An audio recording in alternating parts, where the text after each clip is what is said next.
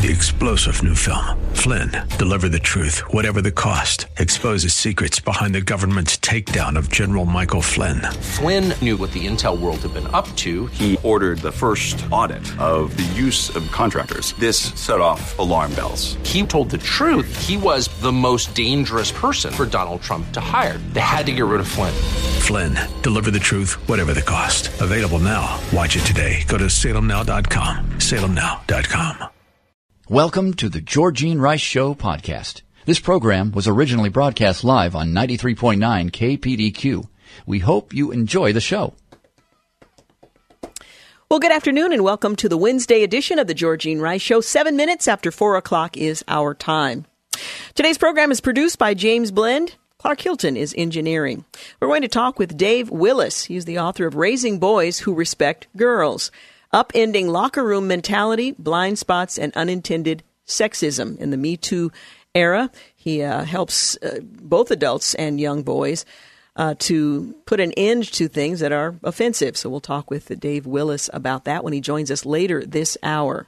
We're in the second round of impeachment hearings today. I've got one eye poised on what's happening.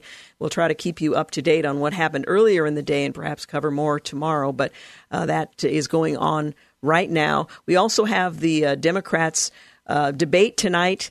Um, as well. We'll make brief comment on that, but that's coming up this evening. Ten candidates will be on that stage.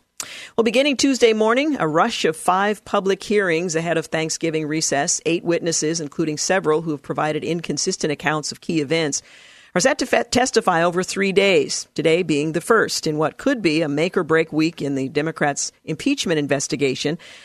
A key impeachment figure, though he's not slated to testify, um, well, and did earlier today, Ambassador to European Union Gordon Sondland, who repeatedly has frustrated Democrats' narrative by contradicting several other key witnesses in that probe. We'll let you know what he had to say earlier today. Uh, testifying um, yesterday, Lieutenant Colonel Alexander Vindman, a National Security Council official, uh, testified Tuesday morning. He had testified behind closed doors that Sondland cited a discussion with White House Chief of Staff Mick Mulvaney when pushing Ukrainian officials to open the investigation that Trump wanted into the 2016 U.S. presidential election and into potential election opponent Joe Biden. National Security Council official Tom Morrison the outgoing senior director of European and Russian Affairs and White House deputy assistant testified Tuesday afternoon in his closed door deposition, which Democrats released over the weekend. Morrison said Trump didn't want tax dollars funding Ukrainian corruption and remarked that he wasn't concerned Trump's calls with Ukrainian uh, leader were tied to his political interests. Republicans have further noted that Morrison has testified privately that he had concerns about Lieutenant Colonel Vindman's judgment and had heard concerns that Vindman was a leaker. In other Trump impeachment inquiry developments, David Hale, the State Department's number three official, testified in a November 6th closed door deposition that no one in the Trump administration or any government channel ever mentioned former Vice President Joe Biden or his son as a reason for withholding aid from Ukraine. According to a transcript of his remarks released late Monday by House Democrats in their impeachment inquiry, Hale uh, is uh, testified earlier today, or is testifying now. I'm not sure who's, yes, in fact, he's testifying now. Also, late Monday, Democrats released testimony from State Department official David Holmes who said in his November 15th deposition behind closed doors that the conversation he overheard between Trump and Sondland during a lunch in Ukraine was so distinctive, even extraordinary, uh, that nobody needed to refresh his memory. He is uh, set to testify publicly on Thursday. Well, two correctional officers responsible for guarding Jeffrey Epstein when he took his own life are expected to face criminal charges and have this week for falsifying prison records. The federal charges uh, uh, charge that two people familiar with the matter uh, that the uh, that these would be the first in a connection in connection rather with the death of Epstein, the wealthy financier who died on the 10th of August at the Metropolitan Correctional Center in New York while awaiting trial on charges of sexually abusing teenage girls. Meanwhile, on Monday, a woman who came forward with accusations of child sex abuse against Epstein described a disturbing encounter with the now deceased uh, individual said she took um, f- former Bill Clinton's seat on the Lolita Express and noted bizarre floors made of mattress foam and being encouraged to cry.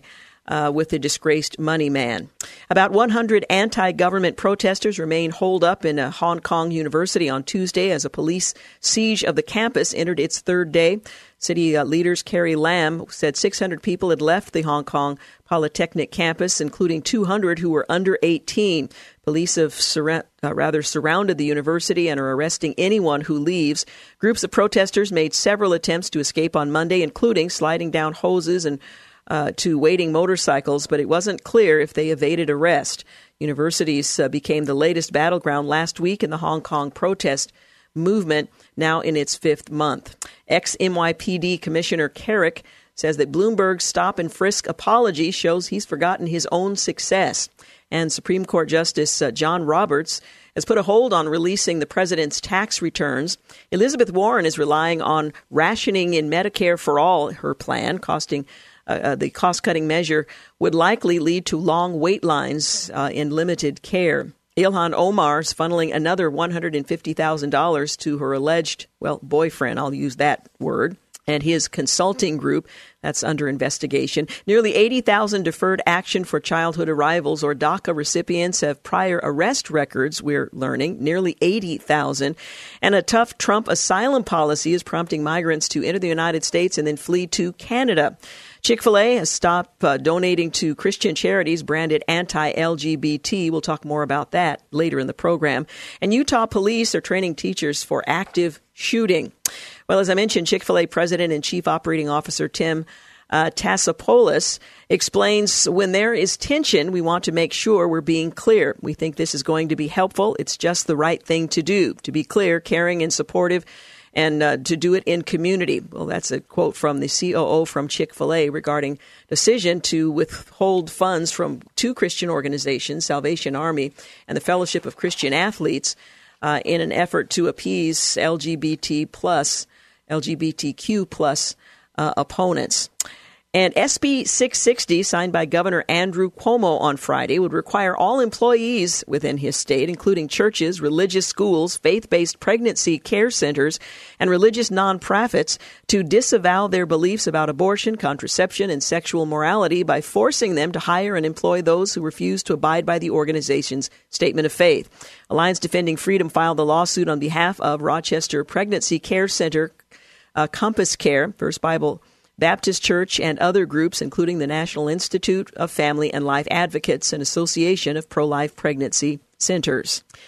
And the next Democratic debate is likely to get feisty for Mayor Pete Buttigieg. The mayor was mostly ignored before he started climbing in the polls, and the vice president holds a big lead in South Carolina, where Buttigieg polls zero among African American voters. Republicans sounded a, a, a, celebratory note as House Democrats' impeachment inquiry wrapped up another day on Tuesday of public hearings in the evening, saying the day's witnesses had served only to highlight fundamental problems in the case against the president. Did anyone ever ask you to bribe or extort anyone at any time during your time in the White House? House Intelligence Committee ranking member Devin Nunes asking at one point in Tuesday's afternoon hearing. Former National Security Council uh, aide Tim Morrison, no. Former U.S. Special Representative for Ukraine Kurt Volker, no. Later, Representative Elise uh, Stefanik uh, covered similar ground in asking Morrison and Volker about uh, Trump's fateful July 25th call with Ukrainian President Zelensky. When asked whether there are indications of quid pro quo, bribery, or extortion, they each repeatedly answered no. The answers underscored a problem facing the Democrats in the second week of public hearings in their impeachment inquiry. With more witnesses testifying, more sound bites have emerged that may help Republicans and the Trump campaign argue that the proceedings were politically motivated theater long in the works and foreshadowed openly by Democrats for months, if not years. Well, we'll see if that plays out. You're listening to The Georgene Rice Show. We'll be back in a moment. You're listening to The Georgene Rice Show podcast. It's aired on 93.9 KPDQ. 20 minutes after 4 o'clock, you're listening to The Georgene Rice Show. The Democratic Party will hold its fifth presidential primary debate in Atlanta tonight, and it will likely be overshadowed by the Trump impeachment inquiry. In fact, lots of people didn't know it was happening. There are 10 candidates who qualify to be on the stage for Wednesday's debate. Former Vice President Joe Biden, Cory Booker, Pete Buttigieg, Tulsi Gabbard, Kamala Harris, Amy Klobuchar, Bernie Sanders, Tom Steyer, Elizabeth Warren, and Andrew Yang. The debate comes uh, with uncertainty over whether Democrats uh, have a candidate who could defeat Donald Trump next November, as former New York City Mayor Michael Bloomberg has seriously flirted with the idea of entering the race, and former Massachusetts Governor Deval Patrick declared his candidacy last week. South Bend, Indiana uh, Mayor Pete Buttigieg may find himself under attack Wednesday night as he surged in recent polls in Iowa, which holds the nation's first caucuses in February. The top admiral in the Navy plans to announce a review in which peers will determine whether to remove SEAL Eddie Gallagher's Trident pin following his highly publicized war crimes case. A senior U.S. defense official says the Trident is bestowed on SEALs in to reinforce good order and discipline across the force. Commander Nate Christensen, uh, a spokesperson for the Navy, said that the chief of naval operations, Admiral Mike Gilday, supported Rear Admiral Collin Green's decision to uphold a mitigated sentence against Gallagher, who was acquitted in July of killing an Islamic State fighter in Iraq. A San Diego jury sentenced Gallagher to a re- reduced rank and four months of confinement, which he's already served for posing with the body of a dead ISIS fighter, which was considered the least egregious of the seven charges he was facing. President Trump signed an order last Friday reversing that sentence and ordering the promotion of Gallagher back to the rank he held before his trial. And the House has voted to avoid a government shutdown for a month, sending funds, uh, a bill to the uh, Senate for funding. And the FBI is looking into the possibility that criminal enterprise was involved in the Jeffrey Epstein death. Elizabeth Warren has given up on Medicare for all by planning to pass single payer in year three of her presidency. She's acknowledging it will never happen at all. And Senate, uh, the, the Senate has passed a bill in support of Hong Kong protesters. Uh, ISIS is rebuilding in Syria after Turkish incursion and U.S. Uh, drawdown. The Pentagon watchdog is now saying. And GLAAD is commending Chick fil A for dropping donations to Christian groups, but demands fran- the uh, franchise change the uh, brand of um, its own corporation. Former Baltimore Mayor Catherine Pugh, she charged with fraud, is facing up to 20 years in prison, and a 16 year old girl arrested before an attack on a predominantly black Georgia church is being held. Iran is imposing the largest internet shutdown ever as protesters are spreading in that country. Well, on this day in history, 1789, New Jersey becomes the first state to ratify the Bill of Rights. And on this day in 1945, 22 former Nazi officials go on trial before an international war crimes tribunal in Nuremberg, Germany. Almost a year later, the International Military Tribunal will sentence 12 of the defendants to death. Seven would receive prison sentences ranging from 10 years to life. Three would be acquitted. On this day in 1947, Britain's future queen, Princess Elizabeth, marries Prince Philip, Duke of Edinburgh, at Westminster Abbey. On this day in 1969, the Nixon administration announces a halt to residential use of pesticide, DDT, as part of a total phase out. And also in 1969, a group of American Indian activists began a 19 month occupation of Alcatraz Island in San Francisco Bay.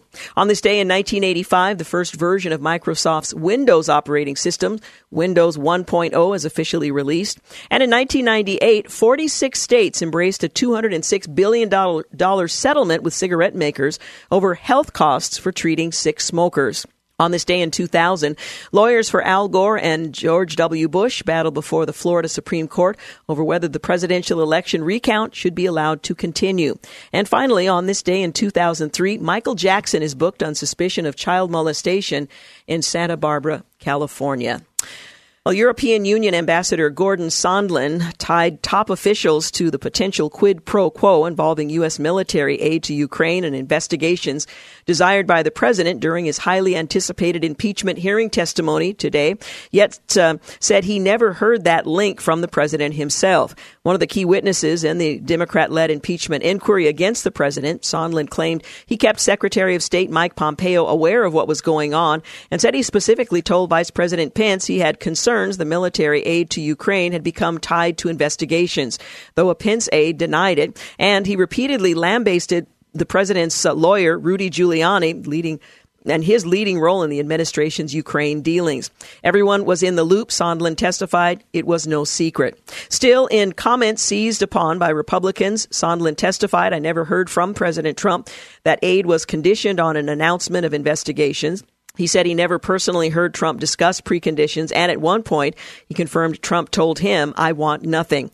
Taken in their entirety, Sondland's statements Wednesday are likely to fuel the narratives of both parties and have has already. He was seen as a wild card going into the hearing, given he's uh, uh, offered testimony that conflicted with others and recently amended his statements to acknowledge he did talk to Ukraine about investigations after initially indicating otherwise.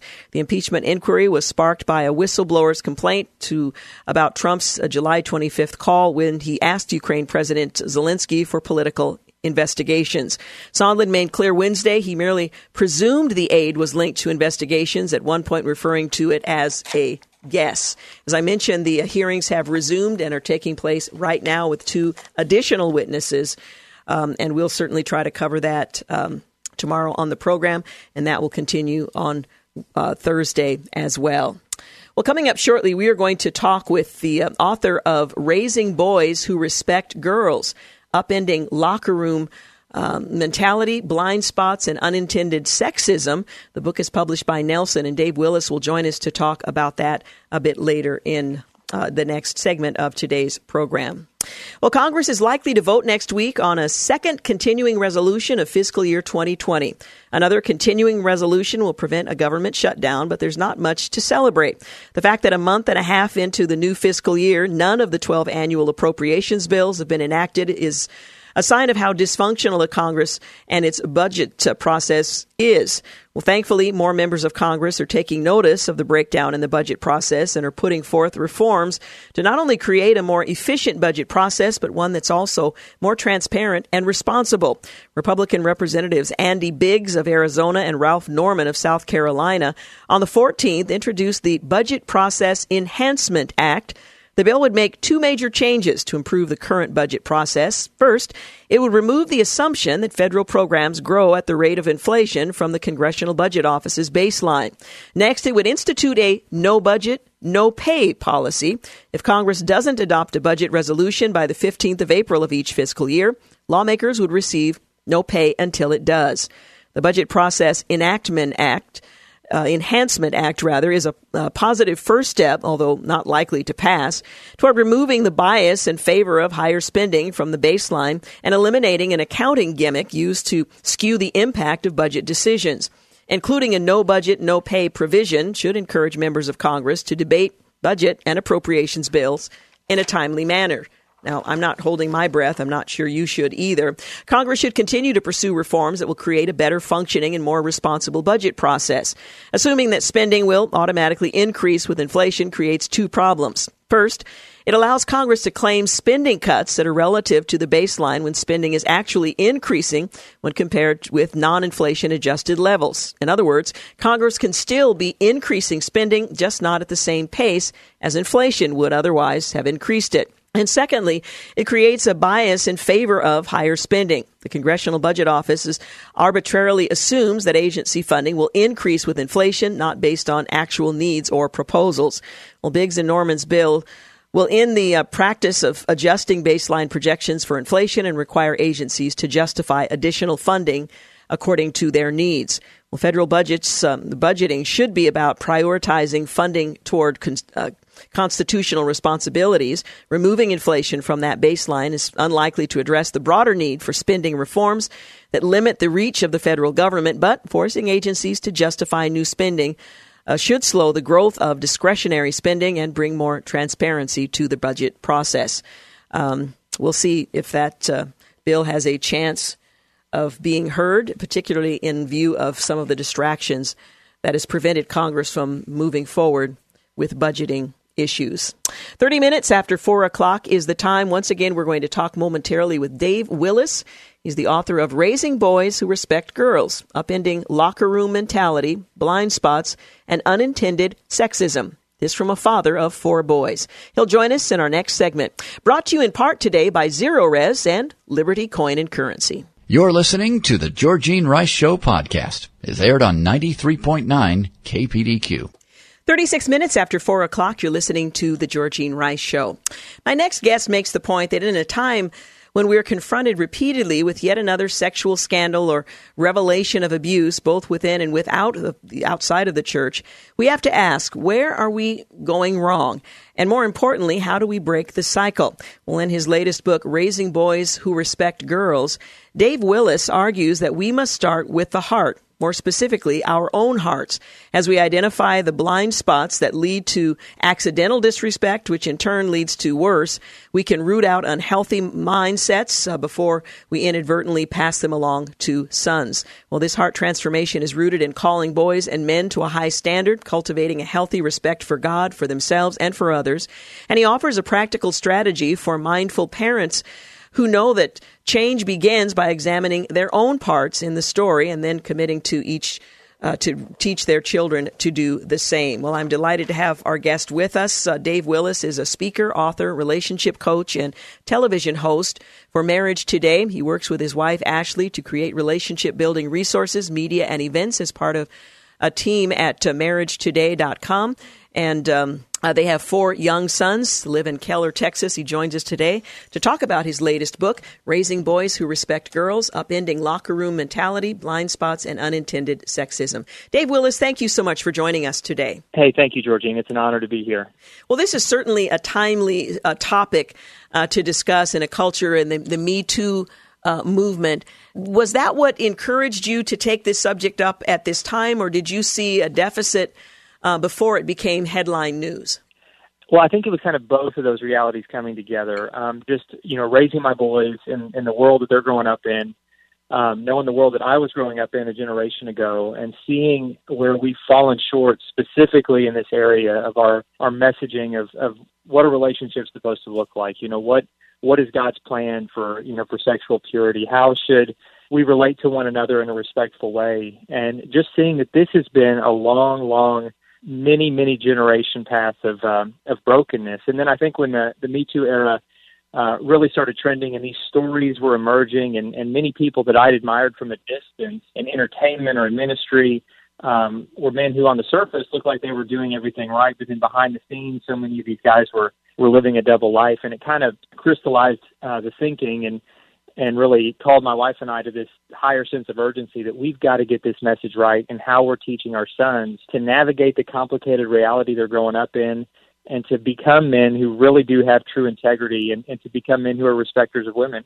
Well, I appreciate the subtitle of the book because you take into account the, the locker room mentality, but also uh, with a bit of grace, blind spots and unintended sexism, things that happen that may not be intentional but have the same result, and trying to avoid that from becoming a reality that could uh, derail a man's future. Yes, absolutely. And, and in the interviews I did for the book, both with men and with women, uh, those kind of blind spots and unintended parts of, of some sexism were really things that were eye opening to me, and I had to face the sobering reality that that I've been part of the problem here. You know, I've I've had these blind spots, and I've uh, and I certainly don't want to keep having those, and I don't want to pass those on to my sons. But one of the quotes that one lady that I interviewed um, for the book, she said, "I truly believe that most sexism would disappear completely if if men were aware of of their blind spots that most men truly want to be good men they want to be men who are respecters of women and that was reassuring for me because we see these these you know horror stories on the news of guys who've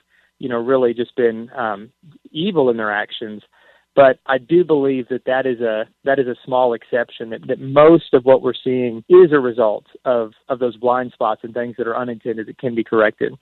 Now, do you think the the problem is that men just don't understand women uh, well enough to to know what is offensive to a woman that might seem perfectly acceptable to a man, or is it a, a lack of interest in uh, in in extending oneself beyond what might feel natural in order to honor someone, uh, particularly women? I think it's I think it's all of those things that you said very poignantly. I think that it's all of those things. I I do believe that in part of our kind of the greater culture's um, desire to sort of erase any kind of distinctions between the genders in an attempt to to create you know the cultural view of what what equality should mean. A lot of times we mistakenly think that means erasing all distinctions and that men and women are exactly the same apart from some God given hardware. But the truth is God wired us up with beautiful distinctions, and masculinity and femininity are both God given gifts. But um, with our kids being raised to think that uh, you know we're all what we're all exactly the same. I think a lot of times boys have a different way of relating to one another, and then when they relate to girls that same way, it, it can be taken as disrespect, and it's simply a blind spot that the boys didn't know. You know, especially like in a, in a household like mine, where my my sons are growing up without sisters. I have four boys, no girls. And so we have to be intentional about putting them in situations where they're having meaningful and healthy and consistent interactions with girls so that they can um, be comfortable in those settings and they can learn respect um, with their peers. But then I, I do think sometimes it's not just a blind spot. I think that there is sometimes a mentality, a misogynistic mentality that can be uh, passed on. And that's the locker room mentality aspect I talked about mm-hmm. in the book. And that's really what we have to we have to attack head on. Like there's no no place for that. And I think that that mentality has been allowed to exist behind closed doors uh, in so many places for so long and that's that's where this kind of cancerous mindset has festered. And a big part of the book is just in how do we how do we tackle that and eradicate it? What are the root causes of sexism and sexual misconduct that we've seen in the culture late uh, lately? I think there are many. Um, one of the the main ones and one of the main ones i strongly believe is the prevalence of pornography from an early age. You know our, our kids with technology uh, there's an earlier and earlier first exposure to porn. Right now, the average age of first exposure to porn is 10 years old. So the average 10 year old boy has seen some form of pornography, whether he was looking for it or not, or it was just a friend showing him. And when in, in adolescence, it's like there's wet cement in our minds and our hearts and the impressions that are made there as it relates especially to any kind of sexual imagery, it, it makes impressions that harden over time and it shapes the way we see ourselves, it shapes the way we see our, the opposite sex. And so many young people are essentially getting their sex education from porn, which is designed, you know, for the most part by men and for men uh, to be just a, a horribly misogynistic and objectifying uh, view of sex and view of women. And and our cultures believe this lie that it's harmless entertainment, and because of that, it's so so prevalent both inside and outside the church. In the marriage mini- ministry, my wife and I do, we talk a lot about porn just because in the work we do, we see that it is one of the biggest toxic forces in marriages, but it's also one of the biggest toxic forces in the next generation, our young people growing up with the wrong mindsets as it relates to sex and as it relates to respect. One of the themes, uh, key themes in your book is never trade temporary pleasure for permanent regret. Um, yes. You discuss this with your sons. Explain why that's so important to link consequence uh, and regret to one's conduct. Yeah, absolutely. I, I think we live in a world of instant gratification. You know, we want everything immediately, including including pleasure and um, and when sex gets gets brought into that mindset, where we look at sex as just a commodity uh, that that's kind of on on demand, and then other people become kind of on demand for our own pleasure, then we're really really falling into a toxic mindset where we're using people instead of truly loving them and seeing their God given nobility as, as image bearers of, of God. And so I want my boys to know that, especially as it relates to to our relationships and especially as it relates to any decision um, that has anything to do with sex that the stakes are simply higher and never trade temporary pleasure for permanent regret. And i'm really transparent uh, in in the book and even in the way that I talk to my sons about ways that I've blown it here. And and specifically with the issue of pornography I was one of the stats. I was one of those teenage guys that really had a struggle with porn and it it wrecked my my thinking for a long time. And so I'm I'm talking about these things not just in terms of statistics and not just in terms of, of Bible verses, even though those are all very important, but I'm also talking about it in terms of let me tell you what this did to me and and the process of having to detox from that that mindset. So I'm helping, hoping to protect my sons and, and other people's sons, um, not only from the dangers that are out there now, but from some of the very mistakes that I made. Yeah, yeah. We're talking with Dave Willis. He's the author of Raising Boys Who Respect Girls, Upending Locker Room Mentality, Blind Spots, and Unintended Sexism. We'll continue our conversation in just a few moments. You're listening to the Georgene Rice Show podcast. It's aired on 93.9 KPDQ. We're back, continuing my conversation with Dave Willis, speaker, author, relationship coach, television host for Marriage Today. His latest book, Raising Boys Who Respect Girls, Upending Locker Room Mentality, Blind Spots, and Unintended uh, Sexism. Now, you interviewed a number of men and women for the book. Where do you begin if you want to evaluate? Are there blind spots? Um, uh, that would result in unintended sexism beyond the things that we would all identify as, yeah, these are things that need to be adjusted. But what are some of the common blind spots that might surprise listeners? Sure, and and this was incredibly helpful coming straight from women because I certainly didn't want you know us guys guessing at what we're doing that that might be perceived as is uh, is, is respect versus disrespect. So I asked a lot of ladies specifically, you know, what do men do to make you feel most respected, and what do men do to make you feel least respected or disrespected? And and the answers were were amazing. Um, I think some of the most common common blind spots were were simple things like interruption. And in the in some of the statistical research I did, I, I realized that women are interrupted uh, in conversation and in group settings at a rate that's staggeringly higher than, um, than than men being interrupted. And I'm just like, well, right there, what a what a clear example of disrespect. And most of the men who are doing it probably don't even realize that they're doing it, but somewhere along the way, they they bought into the mindset that it's it's okay to interrupt a woman in a way where it would not be okay to interrupt a man in the same concept. And so that was one of the, kind of the most clear distinctions, and one that really has made me uh, view my own conversations, especially in group settings, in a completely different way. To really think, am, am I am I doing that? Am I being that guy? And I think um, you know that's one that has nothing at all to do with with sex in terms of uh, you know uh, sexual harassment or anything. It, it's just a simple example of showing respect versus disrespect that I think we can all be more aware of. Now, using that same example, were you able to identify the reason behind uh, the fact that men feel it's perfectly uh, all right to interrupt women in ways that they wouldn't interrupt a male colleague, for example? I think some there are some negative uh, kind of stereotypes. There are limiting stereotypes that are really being reinforced, sadly. Um, you know, even in in homes and even in schools. You know, I found that in like group projects in school, as early as elementary school, uh, that girls would end up having to take on the majority of the administrative tasks. They would be, you know, expected to be the ones to have to write things down. Um, even if, you know, if if the, the boys were, were talking, the girls would have to to write it down. Again, not always, but from an early age, um, there are just some dynamics that are being reinforced. Not everywhere, but again, you know, at a statistically relevant amount to point out to say, yeah, this is this is really a problem that is kind of conditioning our kids to think this is an okay dynamic that we don't have to treat each other with with equal respect regardless of gender but we can treat each other in very distinct ways with the amount of respect we give um, based on a person's gender. And just being aware of that uh, from an early age and how we're you know how we're interacting with our own kids and and the way that we're um, the way that we're doing things in school i think just being aware of that is is part of the solution. Now for parents who want to model behavior that reflects the kinds of priorities that you write about in the book. How do they uh, how do they make that adjustment? How do they uh, influence their sons by their own behavior and after having recognized some areas in which yeah there's there's a blind spot or unintended sexism?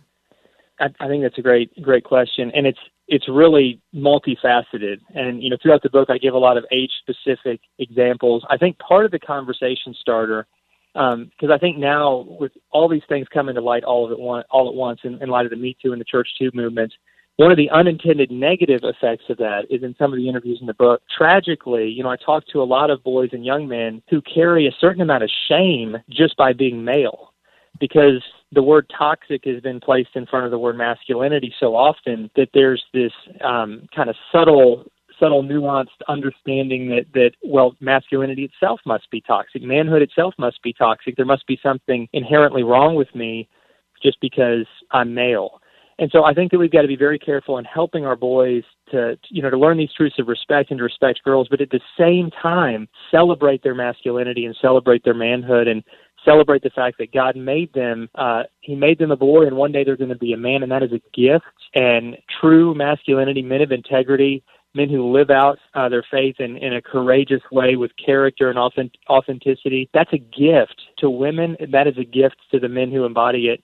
So while we're we need to be intentional about helping our, our boys learn these blind spots and, and learn some of the, the common pitfalls that have trapped uh, so many men that have come before we have to be really careful mm-hmm. not for our boys to pick up the message that wow there must be something wrong with me just because i'm a male we have to find a balance of celebrating their masculinity while also helping them celebrate women yeah you in fact you have an entire chapter titled what does it mean to be a real man In your final chapter, it's uh, titled Teaching Your Son the Right Lessons. What are some of the right lessons that, that boys need to be taught in order that they will become men who respect girls, respect women? Yeah, absolutely. I, I think that there, there are so many, but uh, uh, one of them is just simply that integrity is being the same person, uh, whether you're in public or whether you're whether nobody but God is watching. And so many of the the biggest public downfalls that we've seen and continue to see in the news have been from men that lost sight of that one simple lesson about what integrity really means. They, you know, they they thought if it's if if it, on the surface I look like things are successful, then it doesn't matter what I'm doing when no one's watching. It doesn't matter the thoughts that are happening in my head. Um, those things don't matter, but those things really do matter. You know, that's why, you know, the, the Bible talks about so much about those things, that the motives of our heart, the, the actions that we make when no one watches, how much those things matter. And so we need to just teach our boys that same thing that you know that that uh, God has grace. We we all blow it sometimes, and thankfully, because of what Jesus did on our behalf, there's there's grace. But there are also natural consequences for the things that we do, whether in public or in secret. And so, a, big part of the book is just helping to point our kids and ourselves, for that matter, back to that path of true integrity, of of living out our life in such a way where um, we don't have to be afraid of our secrets coming to light because we're the same person in public and in private. Mm. One of the things that you write about is uh, how important important it is for parents um, to somehow penetrate the, the secret world that, that some boys inhabit, uh, the world that isn't is visible to parents, that private world that uh, can influence behavior in ways that parents wouldn't necessarily be immediately aware of. What advice do you give parents to penetrate that world? I think perhaps the best advice is just to to listen whenever your son is talking. There are going to be a lot of things your your son will want to talk to you about that you'll have no interest in. He'll want to talk to you about the video game that he's playing or the random YouTube video of somebody doing these pranks that you know that look painful to watch. But if he wants to share anything with you, um, then really listen and take an interest. And what you're doing is you're building up that relational equity and that trust, and you're showing him that you are the safest place on earth for him to share things with. I had a mentor tell me listen when your kids want to talk to you about the little things because if you listen to the little things they'll come to you with the big things. And so we've got to be willing to just just be available to you know to put our own phones down uh sometimes and to really give our kids our undivided attention. And i've been as guilty as anybody of of multitasking and trying to look at my phone when my kids are trying to tell me something. But the moments we can really show our kids that you there's nothing on earth more important to me than you and whatever you want to talk to me about right now um, the more we do that, the more likely they're going to be to to come to us when they do have a real struggle or a real fear or a big question. Mm. We are just about out of time, but you, uh, in the epilogue, you uh, feature a letter to your sons. What do you say to your sons that perhaps other parents should consider saying to their own?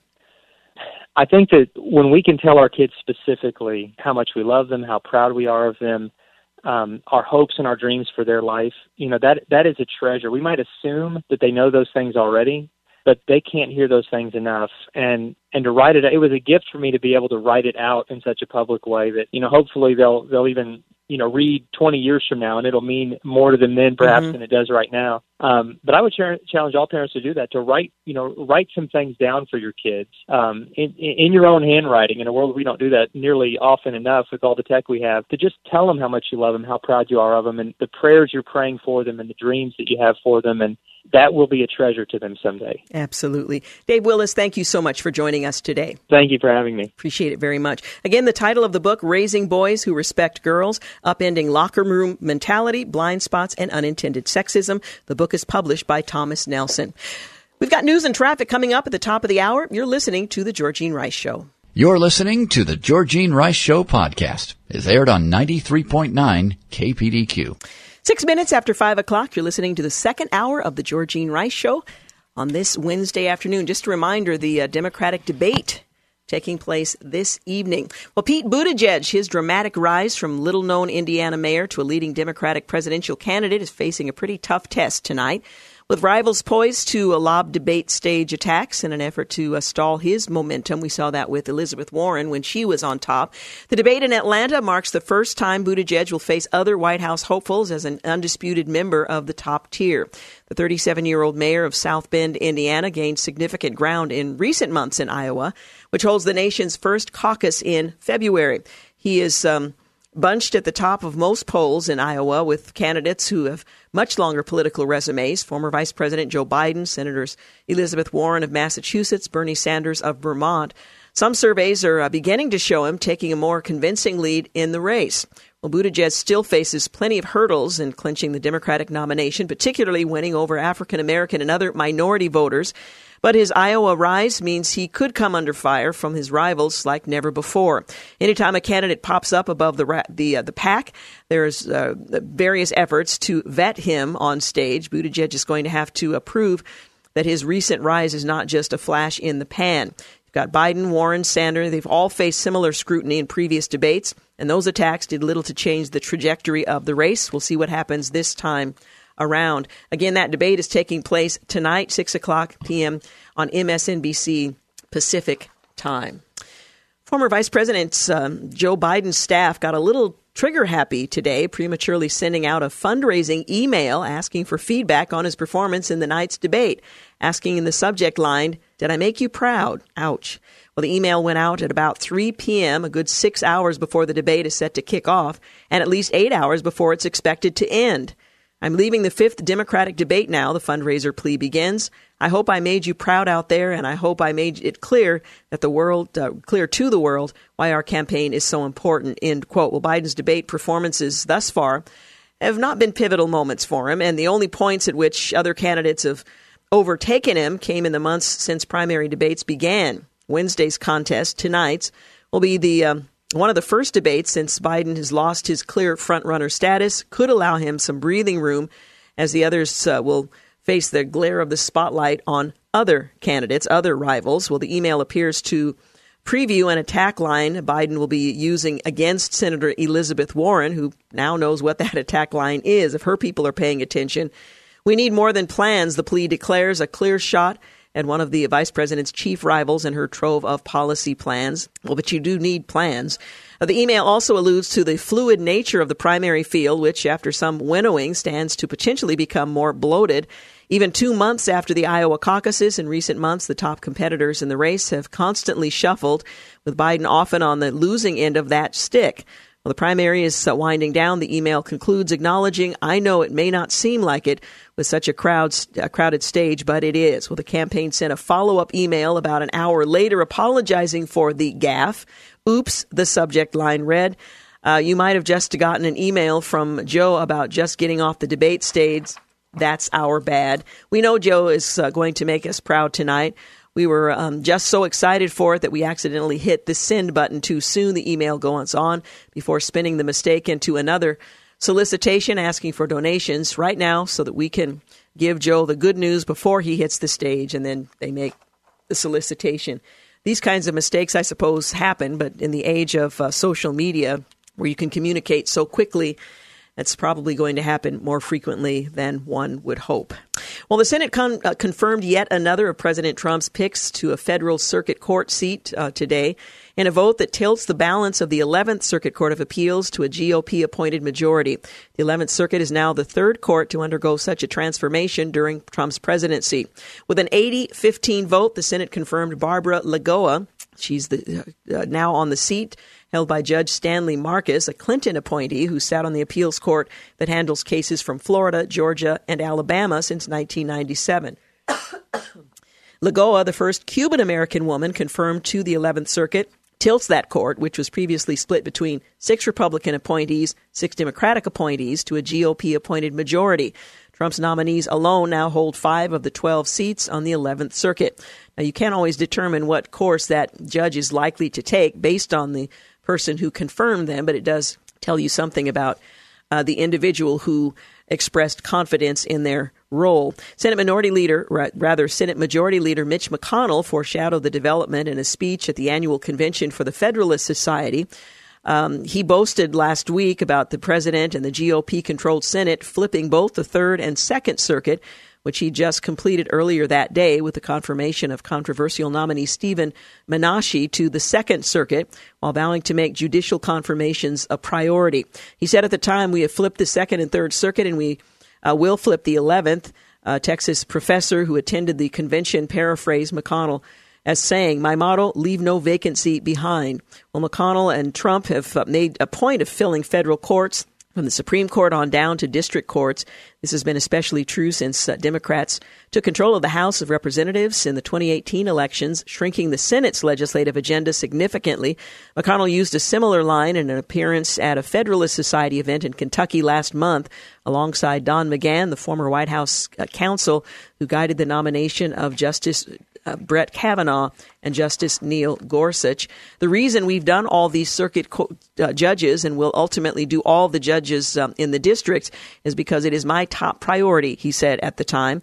You want to have an impact on the country. There are many things that uh, we can do uh, that cannot be undone by the next election.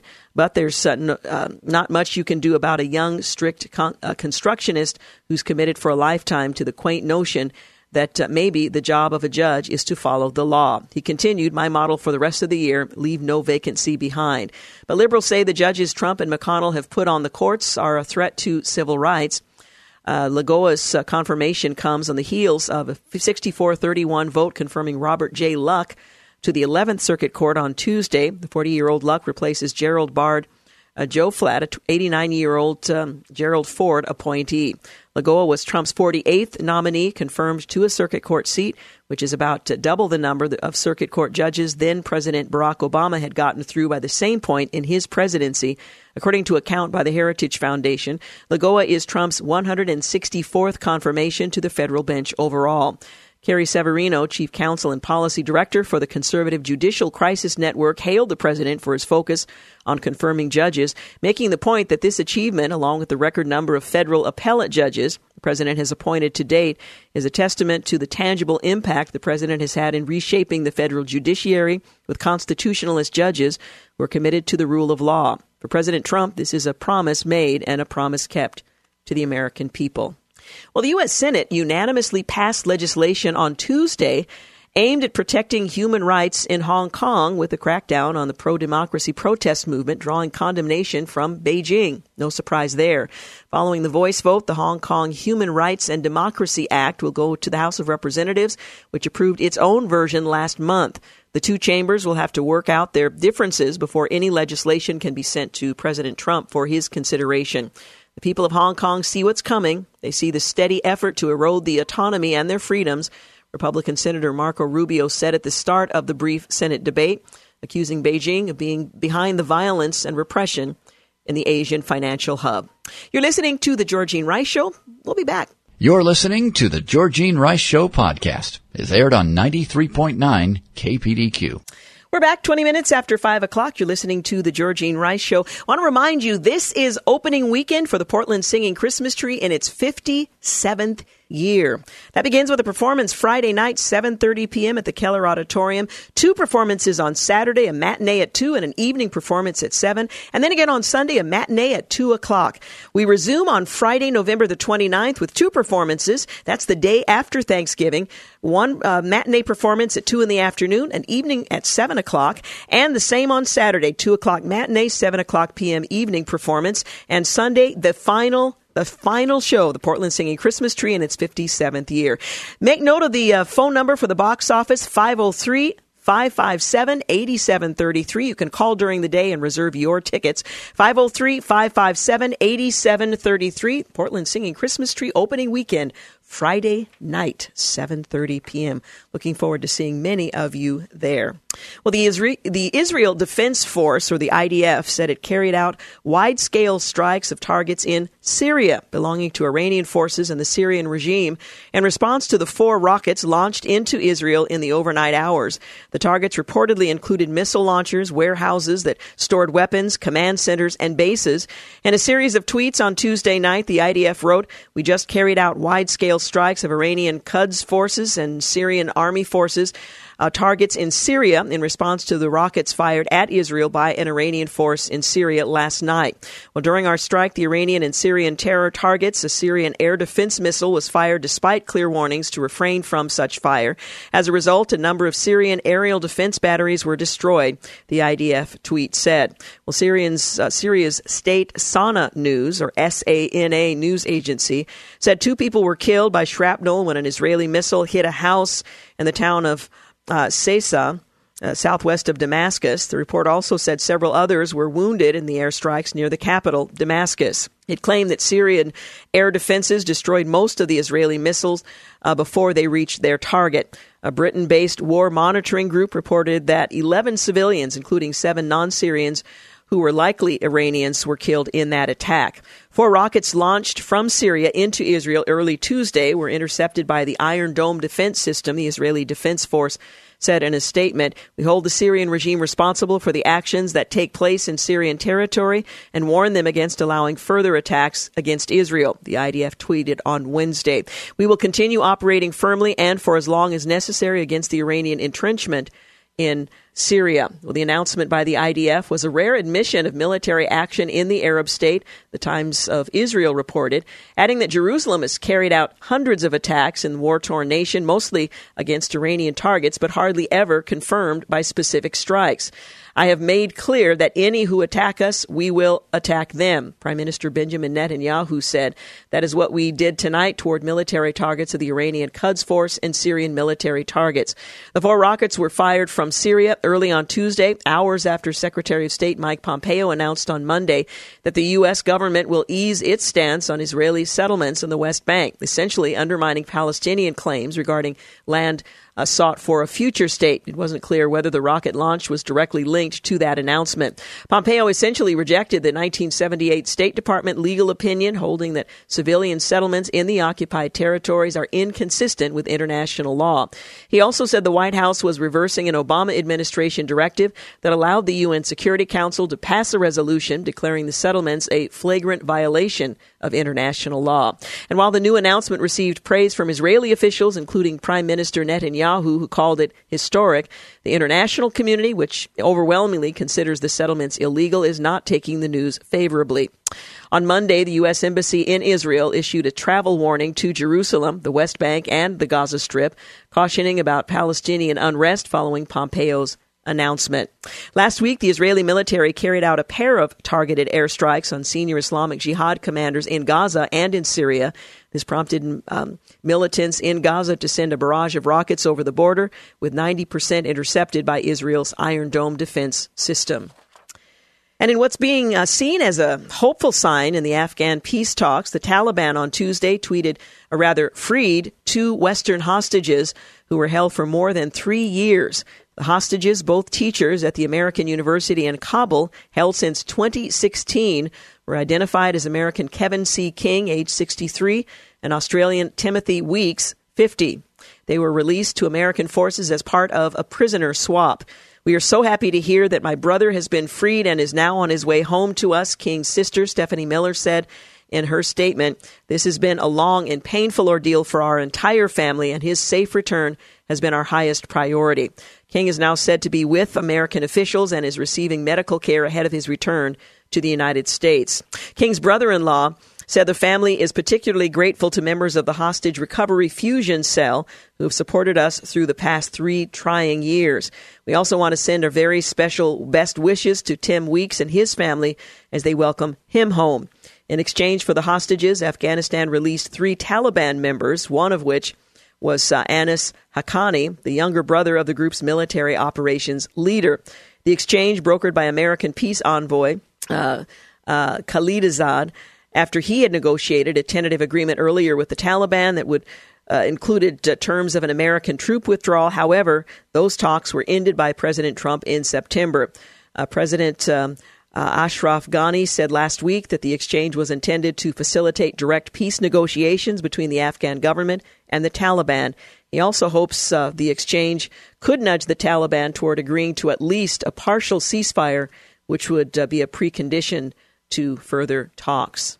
Well, the 16 year old Southern California high school student who shot five of his classmates on Thursday before turning the gun on himself has died, according to authorities. The Los Angeles County Sheriff's Office confirmed that Nathaniel Tensuke um, uh, passed away at 320 or rather 332 Pacific time.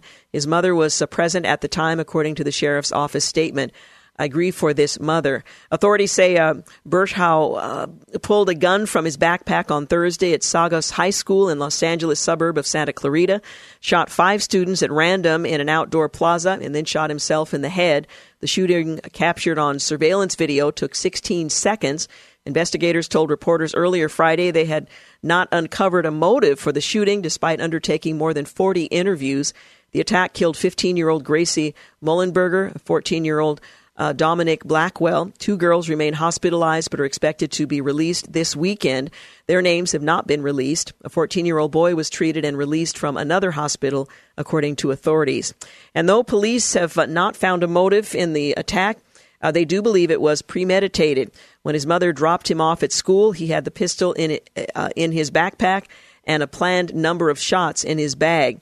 We have the image of a loner, someone who is socially awkward, doesn't get along with some violent tendencies, dark brooding, online strange posting, stuff like that. The Los Angeles County Sheriff uh, said, With this boy, investigators have found nothing out of the ordinary. He's a cookie cutter kid that you could find anywhere. Not very reassuring or helpful. Authorities also said that no diary, manifesto, or suicide note had been found. Blackwell was a part of the Saugus Junior ROTC program and previously played for a local Pop Warner League in Santa Clarita, according to the hometown station. He was always smiling, making people laugh, always positive. He was the sweetest kid ever and such a good kid. That's a quote from a teammate uh, on uh, Twitter. We need more people like you. Long live Dominic Blackwell. Love you. Of course, that was written contemporaneous to his um, being on the team. Um, the sheriff's office uh, said they he had recently celebrated his 15th birthday. Some had suggested it was that day.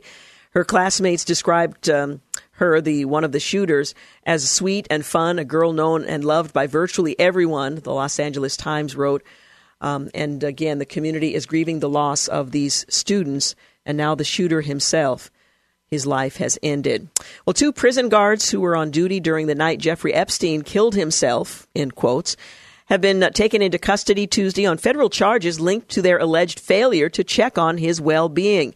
The guards um, have been charged with making false records and conspiring to make false records and to defraud the United States by impairing the lawful functions of the Metropolitan Correctional Center, the New York facility where Epstein was found dead on the 10th of August. As alleged, the defendants had a duty to ensure the safety and security of federal inmates in their care at the Metropolitan Correctional Center, U.S. Attorney Geoffrey Berman said in a statement. Instead, they repeatedly failed to conduct mandated checks on inmates and lied to officials on forms to hide their dereliction. Both guards surrendered themselves to authorities on Tuesday morning, according to prosecutors. You're listening to The Georgene Rice Show. We'll be back. You're listening to the Georgene Rice Show podcast. It's aired on 93.9 KPDQ. We're back. You're listening to the Georgene Rice Show. Well, Chick fil A has announced that it's going to stop giving to the Salvation Army, the FCA, with the concerns that have been expressed through protests from the LGBTQ community.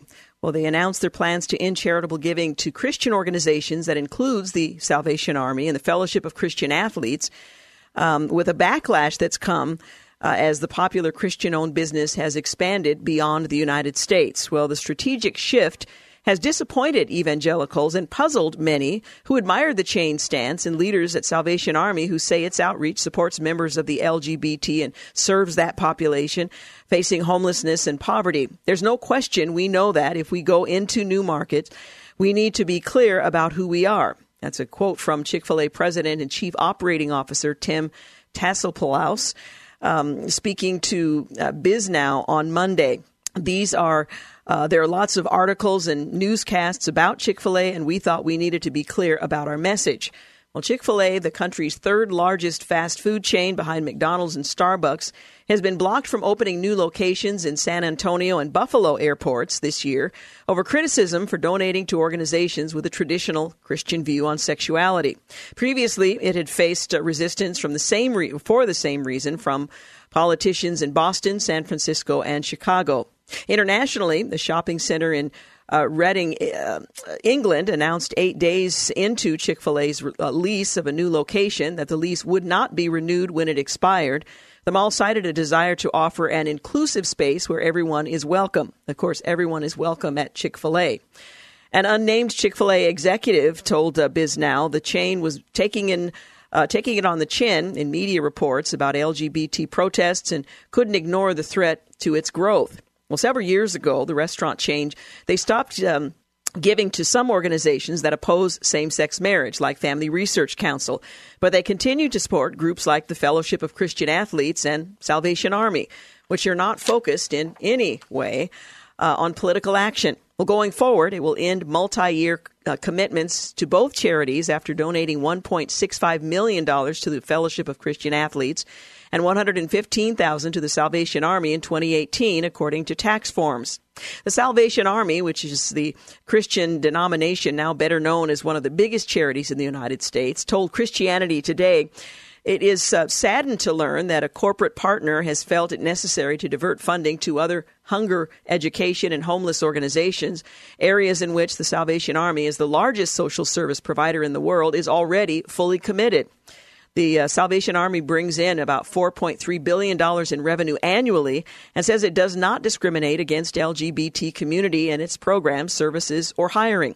Officers in the Salvation Army who are ordained as ministers are asked to comply with its theological teachings on sexuality, and that to some is beyond the pale. We serve more than 23 million individuals a year, including those in the LGBTQ plus community, the Salvation Army stated. In fact, we believe we are the largest provider of poverty relief to the LGBTQ plus population.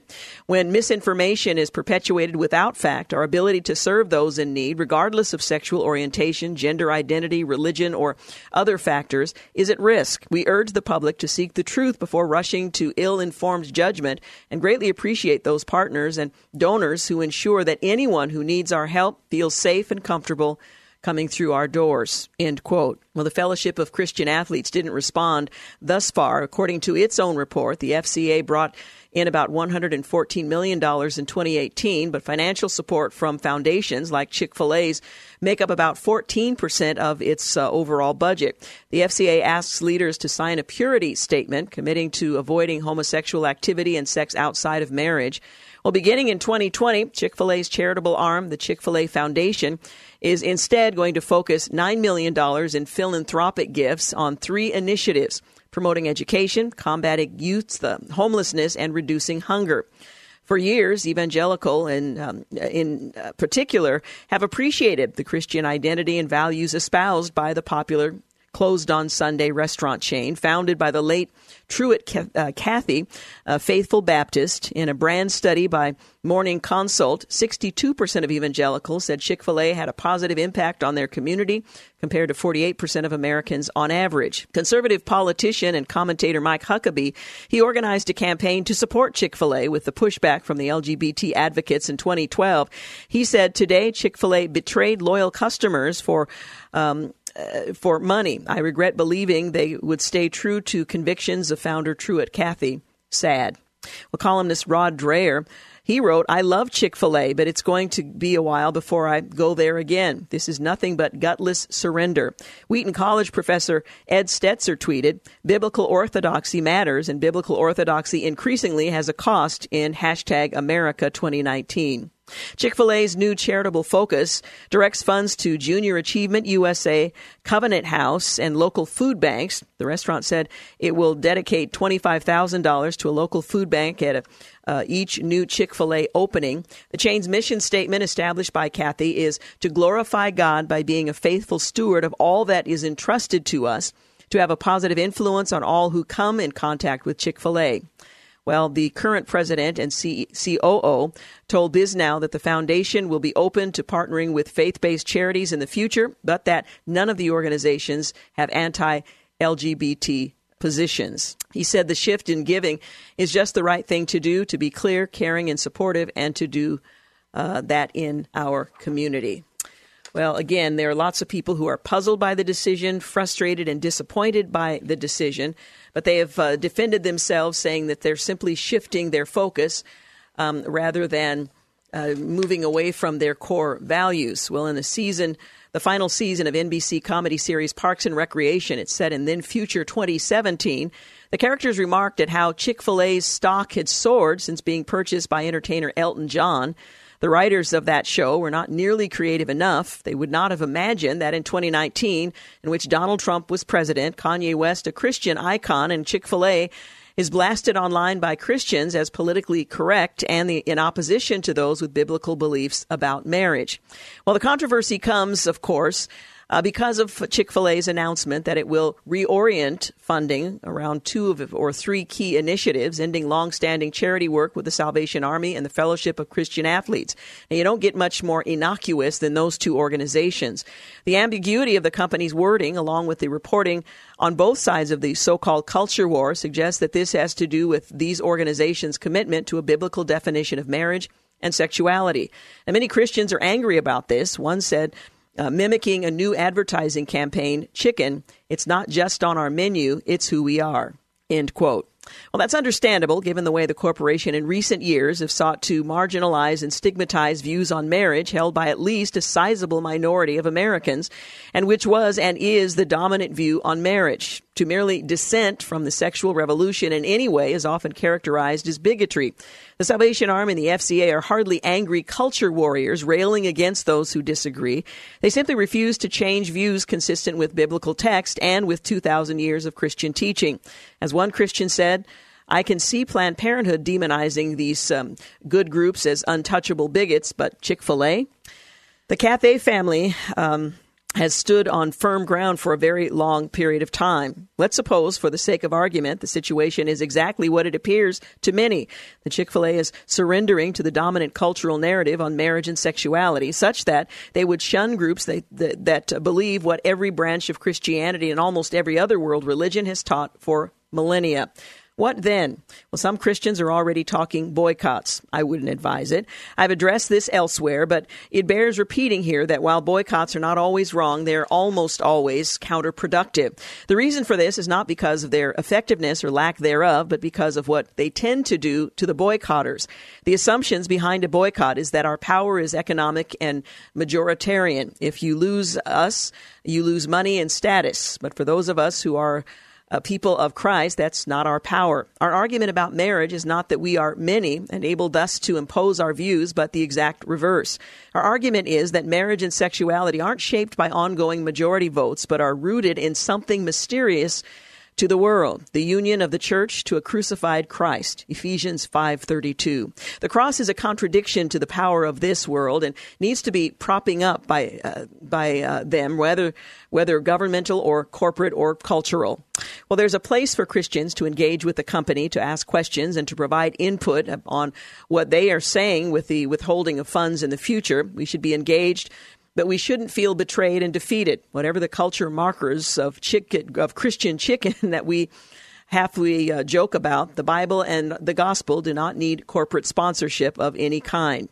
If that's what happened, then it's sad to see Chick fil A do a, um, uh, to ministries what other groups sought uh, for them to do. But even if it is, a corporation is always going to disappoint as a, mo- as a moral model, regardless of whether that Morality is left or right, Christian or secular. For our models, we need to no franchise, culturally approved outposts of finance, though we should be thankful when we see such occasionally. We need outposts of the kingdom following Jesus by faith. So, what's behind the uh, decision on the part of Chick fil A? I couldn't tell you. It is disappointing. One can only hope for the best moving forward. You're listening to The Georgene Rice Show. We'll be back in just a few moments to wrap things up. You're listening to the Georgene Rice Show podcast. It's aired on 93.9 KPDQ. We're back. You're listening to the final segment of the Georgene Rice Show. Well, this is what the headline said. Washington, Oregon governors sign agreement to replace I-5 bridge. Okay. Do you believe it? Well, Governor Inslee says we do not have an option. This bridge has to be replaced. Well, that's certainly been the mantra for a very, very long period of time. But apparently, Washington Governor Jay Inslee and Oregon Governor Kate Brown signed an agreement Monday morning to work cooperatively to replace the Interstate 5 bridge between their two states. Now, the two governors sat at a table at the M.J. Murdock Charitable Trust at the waterfront in Vancouver with a distinctive green bridge in the background to reinvigorate the nascent process to replace the twin spans which opened in 1917 and in 1958. Says uh, the governor of Washington, I could not be more excited about an endeavor that unites the energies of two states. And the reason is that bridges, besides being steel, are essentially monuments to optimism. And our two states are extremely optimistic. We believe in a dynamic, growth oriented future. End quote. Well, the two Democratic governors are, were flanked rather by Washington Transportation Secretary Roger Miller and Oregon Department of Transportation Deputy Director Chris Strickler who will become director upon Oregon Senate confirmation. A number of Washington lawmakers and officials from the city of Vancouver, CTRAN, and Southwest Washington Regional Transportation Council, the city of Portland, and Metro attended the event on Monday. Governor Inslee said he's optimistic this second effort will succeed following the 2013 disintegration of the Columbia River crossing because of changes in the Washington legislature and growing recognition of the existing span's seismic vulnerability. We know, the governor went on to say, it is mandatory we replace the bridge. We do not have an option. This bridge has to be replaced. Well, Governor Brown, for her part, said the two states will open a joint project office to examine work previously completed and chart a new course for replacing the bridge. It's high time that we address the congestion between the two states and invest in a bridge that will withstand the test of time, she said. Governor Brown said her top priorities are building an earthquake resilient bridge with high capacity transit. We have to invest in the bedrock of our state's economy. Uh, economies, plural, and that's infrastructure, she said. When working properly, infrastructure goes unnoticed, but without it, we are literally in the uh, for a bumpy ride. Well, neither governor said the project must extend Oregon's light rail line into Vancouver, which was a major sticking point with some Clark County residents and lawmakers representing the county of uh, Olympia, lack of legislative support in that um, capital, including by GOP lawmakers representing Clark County, led to the Columbia River crossing demise some six years ago. Well, the memorandum of intent signed on Monday leaves open the possibility that a bridge could have bus rapid transit instead of light rail. We need the smartest, most efficient, most cost effective type of transit, Governor Brown said. We are going to uh, be doing a traffic analysis ahead of time to help us determine what's the best solution for the I 5 bridge replacement project. Governor Inslee said although he's advocated for light rail in the past, transit decisions will be based on data, not ideology. We're not setting preconditions, he said. We're going to be driven by data, and there's going to be a thorough analysis of the alternatives. And we will have um, a vigorous discussion with our constituents constituencies to see what their thoughts are. I think going into this without preconditions is a really good place to be, given the history of this project. Well, Governor Inslee, however, also indicated that high capacity transit should operate in its own space instead of sharing traffic lanes with cars and trucks. The one thing I think we do understand very deeply on both sides of the river is that any high capacity corridor has to be dedicated high capacity corridor. He said that's a reality that sometimes uh, most folks have not really understood. So we will follow data driven decisions with a geophysical requirement in mind. So who pays for all of this and how much? Well, the two governors didn't speculate on how much the project could cost and said they um, they would be looking to the federal government for financial assistance and assume there will be tolling. The price tag, I assure you, will uh, be lower than uh, we wait uh, if we wait another year or two to get the job done, Governor Inslee said. The least expensive way to replace this bridge is to start today. Other than that, the parameters are unknown because we have to design the bridge. Well, Governor Inslee said the replacement bridge should be included in any federal infrastructure package, adding that it's hard to imagine the project would not be in the top echelon of transportation needs nationwide. He may be in for a surprise. Initiative 976 is going to uh, cut car tabs to $30 and rescind additional transportation charges enacted by local governments will not torpedo the new bridge effort, he said. The measure approved by Washington voters in November will eliminate about $1.92 billion in state revenues over the next six years, according to the Washington Office of Financial Management. Well, Governor Inslee announced the day after the election that he has directed the Washington State Department of Transportation to postpone projects not yet underway. This apparently would be an exception. This is a safety issue, a replacement of an existing bridge, he said on Monday. Our freeze, if you will, applies to new capacity infrastructure. So we will move forward with joint uh, the joint office. Well, after Monday signing, the two governors posed for photos with legislators and other officials before holding a 30-minute closed-door meeting with invited guests. They later traveled to Salem for meetings with Oregon lawmakers. Well, the two-page memorandum of intent signed on Monday makes only a few commitments open a joint Oregon Washington project office that will reevaluate the purpose and need and permits for the failed Columbia River Crossing project, assume that any plan for a new bridge will include high capacity transit, develop a finance plan for the project that assumes some costs will be covered by tolls, evaluate project scope, schedule, and budget for replacing the bridge, re engage key stakeholders and the public on replacing the bridge. The project office is supposed to provide a draft process report of the two states by the 1st of December. That's less than uh, or fewer than two weeks away, and a final report on December 1st, 2020. The memorandum of intent takes effect immediately, lasts for five years, with the potential of, uh, for amendments and renewal by consent of both governors. Either state can terminate the agreement unilaterally by providing three months written notice. So we'll see how it goes this time around, as opposed to what we uh, witnessed, those of us who were around at the time uh, a few years back. Tomorrow on the program, we're going to talk with Daniel Darling. He's the author of The Characters of Christmas, the unlikely people caught up in the story of Jesus. I know what you're thinking. We haven't yet had Thanksgiving, and you're already talking about Christmas. Well, we're going to talk about the characters of Christmas that we will be reflecting on during the season, and this might uh, whet your appetite just a bit to open the Word and study a bit further, a little deeper into the lives of some of these characters that will make up the uh, the central features and figures of the story of the birth of Jesus, the incarnation of the Christ. So that's coming up tomorrow on the program, and. Uh, I think it's going to be all right. I think it's going to be all right. Uh, just one reminder the Luis Palau birthday party is coming up next Wednesday, a week from today. So uh, make note of that at the downtown Bible class. Uh, check that out, and I hope you can join us to say happy birthday. We appreciate and love you, Luis Palau. Want to thank James Blend for producing today's program, Clark Hilton for engineering, and thank you for making the Georgene Rice Show part of your day. Have a great night. Thanks for listening to the Georgene Rice Show podcast. If you'd like to download a podcast of the show or would like more information on today's guests, please visit the show at kpdq.com or on Facebook.